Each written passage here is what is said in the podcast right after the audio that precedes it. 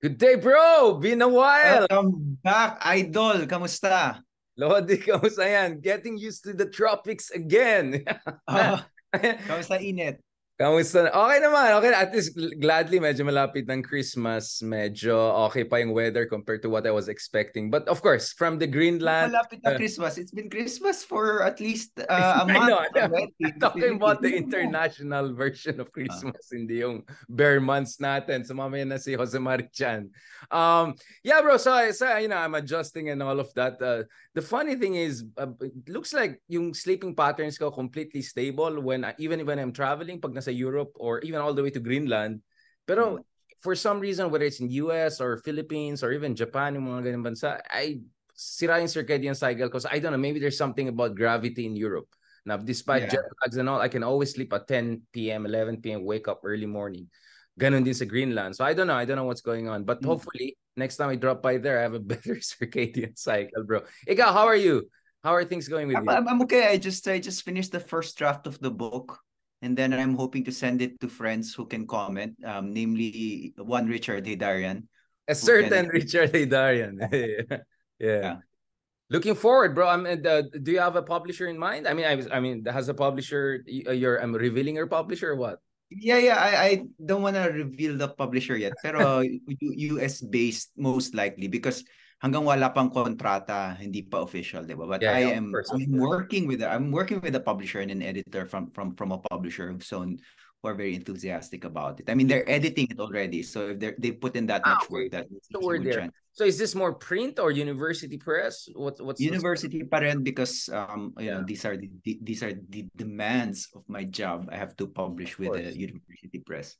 Of course. Now, uh, mamaya pag-usapan natin many, many complicated issues, including, of course, the conflict of not only the past month, but potentially the conflict of the decade, no, which is having a lot of impact all around the world. Of course, we're probably conflict of our generation, you know, our generation, even although uh, you know, I'm pessimistic enough to fear that there could be even worse situation in 10, 15 years. Being in the Philippines, analyzing China, Taiwan, you never know, right? But uh, as things stand, you know, like the number of children just killed over the past yeah yes yeah. as see the number of children killed what over past years according yes. to the data i'm saying so yeah. from a standpoint this is crazy this is crazy we thought mm. the ukraine conflict and casualties was horrible this is next level but before we go there let's talk about yung minamahal natin na bayan. Um, so a number of things happened um, and I, I felt it's perfect to talk to a historian but before we talk about history, uh, because I want to talk about coup, no? history of coup d'etats in the Philippines, um, because it looks like you know there are insinuations that um, you know you know who, right? Maybe behind coup plots against Marcos Jr. And guess what? It's not the Dilawan, it's not the Pinklawan, it's whoever's left in the power groupings. Malabo kayo, no? As if sobrang lapit nila sa military nitong pinag-uusapan mo. Yeah, yeah. And then, diba, yeah, parang as, as, as, as, if, as if yung policy nila na pro-China mabang, mabango sa military and then they have the goal to organize the military. Yeah, I think this is based on this as the idea na, oh, once upon a time, I appointed you so I owe you for life. I, I own oh, you for life. Kahit, kahit na, work that way. Kahit na, kahit na gusto ko kayong ibenta sa China, at nakipag-alyansa ako sa komunista. Okay lang. Yeah. Okay lang. Exactly, exactly. Pero bago tayo pumunta sa mga coup at coup plotters, marami din tayong mga kaibigan na coup plotters dati, di ba? Uh, let's talk about itong Department of Aqua, ay, sorry, Agriculture. uh, naging Department of Aquaculture ng tawag ng tao. Ito oh na, my God. Our favorite, bro. Our favorite department, Department of Agriculture. How do you feel about the appointment of one of the biggest donors to Marcos, who also happens to be a businessman and who happens to come from backward background, not in agriculture but aquaculture, right? How do you well, think, it, bro? May nabasa akong isang article na at least daw alam niya yung distribution networks kasi part siya ng distribution. Fairness. So that's uh that's some there's something to be said about that and I think lagi naman pag nag-appoint ng businessman into certain positions in government, laging lagi kang iiling ng konti kasi may may conflict of interest. Madalas may conflict of interest unless of course bitawan niya yung mga holdings niya. Pero um at the same time, we do know that the advantage of certain businessmen, kung magaling sila na businessmen and hindi corrupt na businessmen na naglalaro lang, is meron silang hands-on experience with the industry. And if they can step beyond their their narrow interests and take on the position of a cabinet minister it could be really effective. That's that's a silver lining but on the other hand um, this does kind of break a kind of certain pattern within the Marcos administration of really appointing technocrats to key positions diba I mean a mm. couple of weeks back we were even thinking na baka mag-appearance si Mar Roxas sa cabinet or si Babe Singson sa, sa cab- cabinet. So so between the two of us we were thinking that there was a real technocratic push within the government diba uh, an appointment like this sounds like you know an, a kind of Duterte appointment. Like you know it's similar to like Uh, well, hindi naman kasi nilala. Pero yung pinakamalala na conflict of interest ni Duterte, 'di ba, yung DSWD. Ay, hindi, hindi, yung ano, so public public works na inappoint si Mark Villar, 'di ba? Very clear conflict of interest there. So this is more like a tatay move for me than a very BBM uh, move. What what are your thoughts? Ako, bro, the best the number Hindi one kasi sama, pero mas close yeah, yeah, in fairness, I mean both of ours are nuance. Of course, we want whoever is there to succeed because medyo malala yung situation sa Department of Agriculture. But I mean, before uh, going there, I mean, I wonder if there were takers. Sa given. Yun, o nga no. So possible oh, no? that actually Marcos Jr. had other people in mind, including other donors who are much closer to the expertise that is needed for this department. But baka wala talagang gusto eh. So so I don't know the story of other people who may have been offered this. So I'm not gonna pretend that this was really the choice of Marcos Jr. and therefore this is the reflection of Marcos Jr.'s uh, strategy about moving forward. But it's very clear Marcos wants to create a uh, a plausible deniability, not really, a, a, one degree of separation from the food crisis on popularity disaster he's facing, right? Yeah. Because if he put someone else in the in charge of the agriculture, at least there's a fall guy right? So probably mm. that's why others didn't want to take the job because it's essentially applying to be the fall guy, right? Mm. If the food inflation moves forward. So so that's what I'm looking at, bro. Uh, baka nga, wa- baka walang takers masyado because even with Mar Roxas, I think it's more DTI we were thinking about mm. rather than Department of Agriculture. Yeah. I was thinking about Kiko Pangilinan, but election is coming soon. So if Kiko Pangilinan is thinking of running, which I think he is, I heard Risa the other month hoping that you know Kiko will join her soon so that hindi siya nag-isa sa Senate, then it doesn't make sense for Kiko to join this administration for another additional reasons that you know we're mm-hmm. closing in already on next election. So baka nga wala talagang takers and for Marcos Jr. he just felt this urgency to put that one degree of separation between himself and the food crisis problem. Will it work? I'm not sure because he's still the president. He's still going to get the blame if ah. food inflation persists, but at least he will have an excuse which he hasn't had for more than a year. Ikaw, what do you think about it? Tsaka, yeah, uh, of course, some, some fall guy and then, of, and then, kasi unless you think about, again, babalik tayo dun sa taripa, di ba? We have some of the highest food tariffs in Asia. Yeah. And that's why our inflation in Southeast Asia, and that's why our inflation is the worst because of our food tariffs, which disproportionately um, detriment the poor. So kahit sino pa ilagay mo dyan sa agriculture, mataas talaga yung inflation natin kung yan kung kung yan ang nan- nananatiling problema. I would like to think of the uh, inordinately high tariffs as the root was, was not the root. I don't believe in root causes, yeah. but as the major cause of the problem. Some people say that the major cause of the problem is importation, yung mga parang economic nationalists talaga who believe in absolute food security. And I think absolute food security is a kind of pipe dream. I've said I, have said this multiple times. We're part of a global economy and dahil bahagi tayo ng isang global economy, kailangan talaga natin mag-angkat. At sa pag-aangkat, kailangan natin masiguro na yung inaangkat natin ay mura para ang pinapakain natin ay hindi na mamahalan dun sa dun sa binibili nila. So so unless you can do something about that, yung yung tariffs, yeah. hindi din yung magagawa ng agriculture department. Of course, may mga other things that are that are moving in the direction of um, tamer inflation as a whole. So, you know, um, yung rate hikes ng US hindi na kasing aggressive. So, baka hindi na rin natin kailangan mag-rate hike dito. Um, although nagre-rate hike pa rin ng Bangko Sentral, I don't know why. Because the Bangko Sentral is the Bangko Sentral. Um, Catch up nagka-catch up sila because nagka-catch up nagka nag, nag ano nag-off cycle rate hike si Gov Remolona. So so there are other things that could tame the the inflation in the short run pero yung yung long run food inflation. And remember, ito talaga yung conclusion ko. Eh.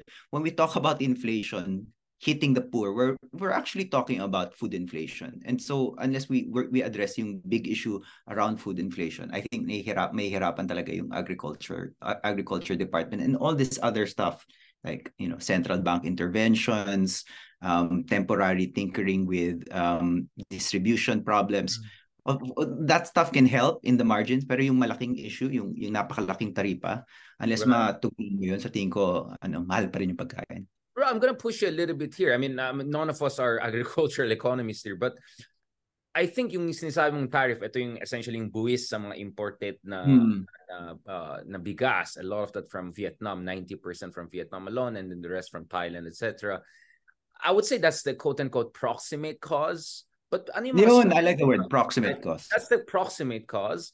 But ano yung mga structural factors? How can we explain a country like the Philippines, which such such a fertile soil, such a good climate, etc., is so dependent on food imports, hindi lang sa bigas. I mean, what really explains the failure of, uh, of our agricultural sector? I mean, naintindihan ko na in the past, pinag-usapan natin, maybe yung diet natin, medyo bawas-bawas sa sana all uh, rice, all day rice, double rice, triple. I understand. I mean, I you know, I have many athletic friends around me who are saying, yeah, we really have to cut the rice, but it's easy to say for you because you can have steak. Right? Mahal ang protina eh. Oh. exactly. But aside from, you know, yung mga advice na cut on the rice, healthy lifestyle, mga ganyan. No, I mean, what are the structural factors? What explains, okay, I'll put it this way, bro. What explains the fact that, and this must be close to your heart, that the Philippines has the longest running and the most failed land reform program anywhere mm. in Asia, if not in the world. I mean, this is close to you because of your Hacienda Luisita uh, research back in the day. Your your current book looks at, of course, the Philippines political mm-hmm. economy mm. in crucial mm. years. So, paano natin maintindihan yan? Bakit ang Pilipinas ay napaka underdeveloped pagdating sa kanyang agricultural sector?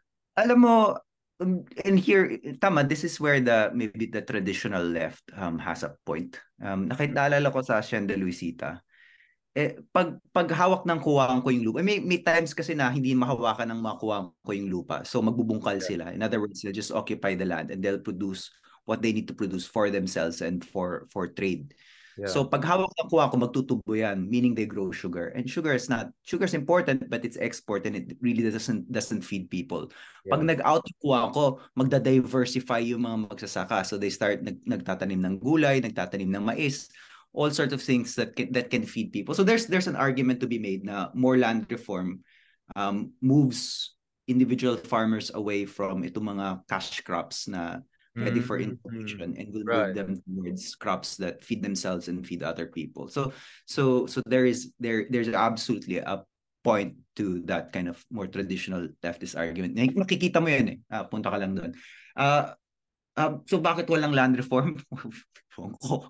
Ewan ko. I, uh, I think this is one of those issues where I don't like the elite capture argument, di ba? Medyo sawa na ako doon. But this is the one issue where the elite capture argument But really it makes does. sense kasi, di ba? Uh, this is the, this is the one issue where it makes too much sense. Landowners, uh, they're never gonna... Uh, yeah, I mean, that's the point. I mean, I understand you're being iconoclastic and I think a lot uh, of times you have the point. But sometimes may point naman talaga eh, yung Ito, ito pare, ang linaw nito kasi ito medyo malinaw, 'di ba? Yung yung ano, yung kongreso ni Cory, sino sino nagkumpas ng land reform efforts sa panahon na yun? Si ano, si Piping Kuangko, yung kapatid niya na may-ari ng Hacienda Luisita. At bakit hindi pambigay yung Hacienda Luisita dahil si Piping nag nag-push ng ng legislation na na sinabing hindi mo kailangan ipambigay ang Hacienda Luisita, kailangan mo lang bigyan ng stock options yung mga magsasaka doon sa kumpanya, kumpanya at effectively, ano na yon land reform na yon or distribution right. dahil may stock option sila. Eh yung mga respondent na nakausap ko, sabi nila every time nakakatanggap sila ng benepisyo from yung kanilang shares dun sa kumpanya, eh mas mas marami pa silang binabayad dun sa tricycle para kunin yung pera kaysa dun sa pera na nakukuha nila. Ah, right, so. I mean, you know that, that this one is I guess a straight up case of you know elite elite capture yung yung land reform. Um, Oligarch talaga natin, yeah. Having said having said that, 'di ba? Parang there's also mer meron meron ding isang argument dito na how do you force the elite to transition away from haciendas, right? How how do you do that? Um how do you force industrialization? Well, you need state support then. And I don't think state support has supported industrialization so, so much. Inevitably, so, saying, so, so, so, so the elite argument does work, yeah. but yung broader argument ko, uh, yung broader argument natin about how a developmental state can transition away from that, I mean, you need to force that you need to force the land reform through laws right? Parang if if force mo land reform that requires political will. But on the other hand you need to create parang economic circumstances wherein mas madali silang i-kick out of their land because there are other industries available in the Philippines that the government will support like you know things that uh, are more associated with industrialization in a developmental state you know tradables so it's, it's more like essentially double incentive right positive and negative negative hmm. incentive hmm. to you know ito na, land reform na. Oh, yayarihan namin kayo. Oh. Yan. Pero pangalawa, don't worry, it's not the end of the world. You can still have your 10 yayas and 12 drivers and all because we will find another industry that will yes yes because because magtra-transition tayo to whatever to electronics di ba? This is where this is where yung yung diversification of exports is quite necessary. I don't think yeah. you can have complete land reform if you don't diversify exports because you this is the elite. You, you, you hindi mo basta-basta kayang brasuhin yan sa Pilipinas. Um kailangan din talaga ng incentive to transition which is a very good point because I already, I essentially have two countries in mind, no, Vietnam and Thailand, where we get much of our rice, no, ninety percent essentially from Vietnam and the rest from Thailand. These two are agricultural superpowers. The Vietnam one, I mean, I like Pho, I like so many things about Vietnam, but it's a communist socialistic country, mm-hmm. authoritarian. So I'm not sure it's the best model for coming up with land reform. Of course, you and I have read the book by Lovell about Maoism and global history where hmm. a lot of land reform that happened is essentially pinatay lahat ng mga syenderos no ng mga Maoista no under the command of Chinese etong mga so that's where there was a dark turn. So so if you look at the history of land reform in Vietnam it's uh, not very uh you know enviable to be honest and and I'm definitely not against that kind of a Maoist way of dealing with land reform. And then you look at Thailand it's very interesting for a long time Thailand was seen as the Philippines twin Southeast Asian twin. Mm-hmm. At some point, both of us were troubled democracies and, and, and, and troubled economies. But at some point, Thailand's democracy went down, but their economic trajectory actually picked up. Their infrastructure became nice. Mm. And if you look at it, Thaksin, who's the man behind a lot of development in Thailand's agricultural sector, a lot of development in the rural sector, you know, Thaksin could have been your other typical Filipino conglomerate, no, uh, oligarch, yeah.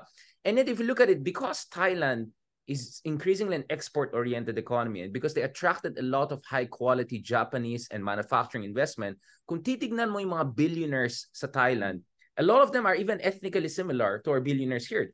Uh, they're Sino-Thai, for instance, right? Mm-hmm. They're more involved in telecommunications in the case of uh, um, of of uh, uh, and a lot of the others are involved in manufacturing, auto automotive industry, etc. So the incentives for them to just have haciendero style life, although of course Thailand has a different political economy history compared to us, but still, nevertheless, it's a very unequal society. It's a Southeast Asian country. I, I kind of see your argument because in Thailand, a lot of their big rich people, a lot of them Sino Thai, they're very involved in more high value added uh, productions, manufacturing, automotive, telecommunications, rather than the typical Pinoy style of landed elite landlord, and essentially uh, the the the you know the uh, the oppose of our you know robber barons back in the day during the colonial era. Uh, I'm just trying to see what are the uh, reasonable and appropriate lessons we can draw. And I I, I kind of understand like if you look at Thailand, their manufacturing pickup, uh, an uptick over the past 20 years, kind of perhaps gives us an idea how things could also work in the Philippines, short of a kind of Maoist, aggressive, uh, bloody yes. reign of terror yeah, yeah.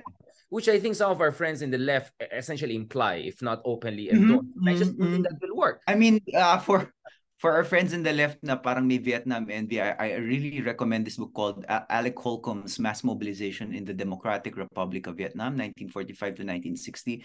It looks at really yung mobilization efforts and, and yung displacement ng mga tao ng mga tao sa Vietnam during land reform efforts. Kasi, for example, parang because it was so ideological, the Chinese gave them a number. They said like, X percentage of people are, are land are evil landlords. So because they had to conform to that number, kahit yung mga kaalyado nila, tinitigok nila, and then eventually, ang nangyayari dyan, as with as like the war on drugs, ginagamit yung law as an excuse to get back at your enemies. So sasabihin mo, landlord ito, i-displace mo, ganyan. Parang yung tokhang dati, parang... Drug lord sila, landlord.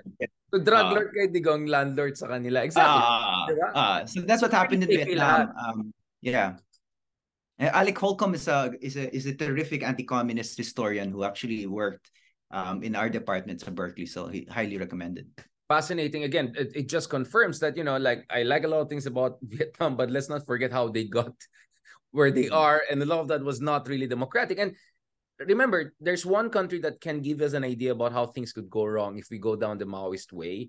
Um, Spain. If you look at the civil war in Spain, when the far left pushed the envelope, that's where fascism came in. The whole General Franco phenomenon mm. was a response to the progressive movement. Oh, ano? Oh, oh, oh. oh, And then the milder version, if the socialist left version of of course, uh, Salvador Allende, no? And how that created the mm. fascist response from... Eh, pero pare Amerikano naman ang ang sumagot naman doon Amerikano. Ang problema mo doon. Si well, as if walang American influence sa Philippines, right? You think you uh, think the Americans will stand with the landed elite who are their friends or uh, go hindi naman, hindi naman. Not, not, not today. Yeah, yeah, yeah, yeah. Not today. So, pero, yung, so, pero just the Allende backlash is also a kind of Kissinger Kissinger backlash, I would I would say. Yeah, although interestingly, so 'di ba anniversary ng uh ng uh, sa, I mean, you know, the the whole coup against Allende uh the other month uh and a, a, a number of very well-informed Chileans, including a former finance minister among others, uh were interviewed and their argument is that actually, which is something very close to my heart, this idea that it was Kissinger and I don't know Friedman and all of those uh, uh, uh sort of it's it's the whole you know the neoliberal CIA oh. complex parang sa point, uh, what he was saying is that that is like factor number nine, right? Because he was saying that mm. actually there was a very almost fascistic ultra-conservative constituency. In in short, do not underestimate the agencies of in, of indigenous trapos to do yeah. the job and that they don't need your neoliberal Chicago boys to come in and do. So parang the idea is that that that mm. that that semi-leftist conspiracy theory there is a grain of truth uh, of course we have uh, evidence for that but it's kind of exaggerated at the expense of appreciating the agency yeah yeah. Yeah, yeah. or or yung yung example dyan yung 65 killings sa Indonesia di ba? One of the worst acts of mass killings killing we've ever seen in Southeast Asia. I mean there is evidence that the United States supported the the military there. There is in fact evidence that Ninoy Aquino supported the military there because he allowed for the training of Indonesian troops in Hacienda Luisita. So merong external support. But man, you don't get like the mass murder of close to a million suspected communists if it is not a domestic phenomenon as well. It was a it was it, it was a horrible domestic right-wing backlash in Indonesia that needs that that can be blamed on external forces but ultimately it has to be blamed on yung dynamics right. right wing sa Indonesia na napaka napakakadiri nung time na because Suharto was really a mass murderer and he would have been a mass murderer even if he did he did not get the support of the US. Di ba Oppenheimer din yung pangalan niya, yung documentary, yung guy who made the documentary? Oh, Joshua. Joshua yeah, yeah. So Joshua Oppenheimer. No, this is not the Oppenheimer in the Hollywood, but I suggest you check it. I think you can find it for free on YouTube. It mm. talks about the killing fields in Indonesia, no? Yeah, and then, uh, I was really haunted, no, when when because I was writing uh, dun sa libro kong isang you know latest book, uh, one chapter in Indonesia. I had to really go through the Oppenheimer documentaries. So that could happen in the Philippines if if you know you had the left going aggressively. Yeah, exactly. Uh, there could be very violent fascistic backlash. Kaya nga I don't buy the leftist approach because you're not looking at the countervailing forces and balance of forces in the reality. Kailangan mag-ingat ka ng konti. Kailangan mag-ingat ka ng konti. Hindi naman, this is not about blaming the left for yung, yung acts of murder. But of course, no, no, no, of course not. Of course not. No, no, no. I mean, there were the victims here in the case of uh, Indonesia. In the case of mm-hmm. Indonesia, in fact, I would say that na-exaggerate din yung role ng uh, yung yung influence ng Maoism and communism doon. And if you look at also Sukarno, uh, we we can have a debate. Sukarno had leftist predilections, but I think he was a much more centrist guy than than many people appreciate. But yeah, unfortunately nga, the, the the fascistic forces there, grabe, they took it to the next level. And in fact, up until today in Indonesia, hush hush lang, no? You really cannot talk about it up until today in Indonesia. This issue cannot be discussed. Uh, I mean, I mean, I was just, uh, just I was doing, uh, I was, I, I take Indonesian lessons and I have an online Indonesian teacher. My Indonesian teacher doesn't want to believe me when I say that there were mass killings in 1965 and mass graves. I mean, you know, he doesn't want to believe me. He's just like, uh, it's this new information to me. Grabe, no? I mean, it's it's talagang mass amnesia, no? So and the Oppenheimer documentary, if you watch it, it's crazy because the people who are involved in the in the pogroms were so proud.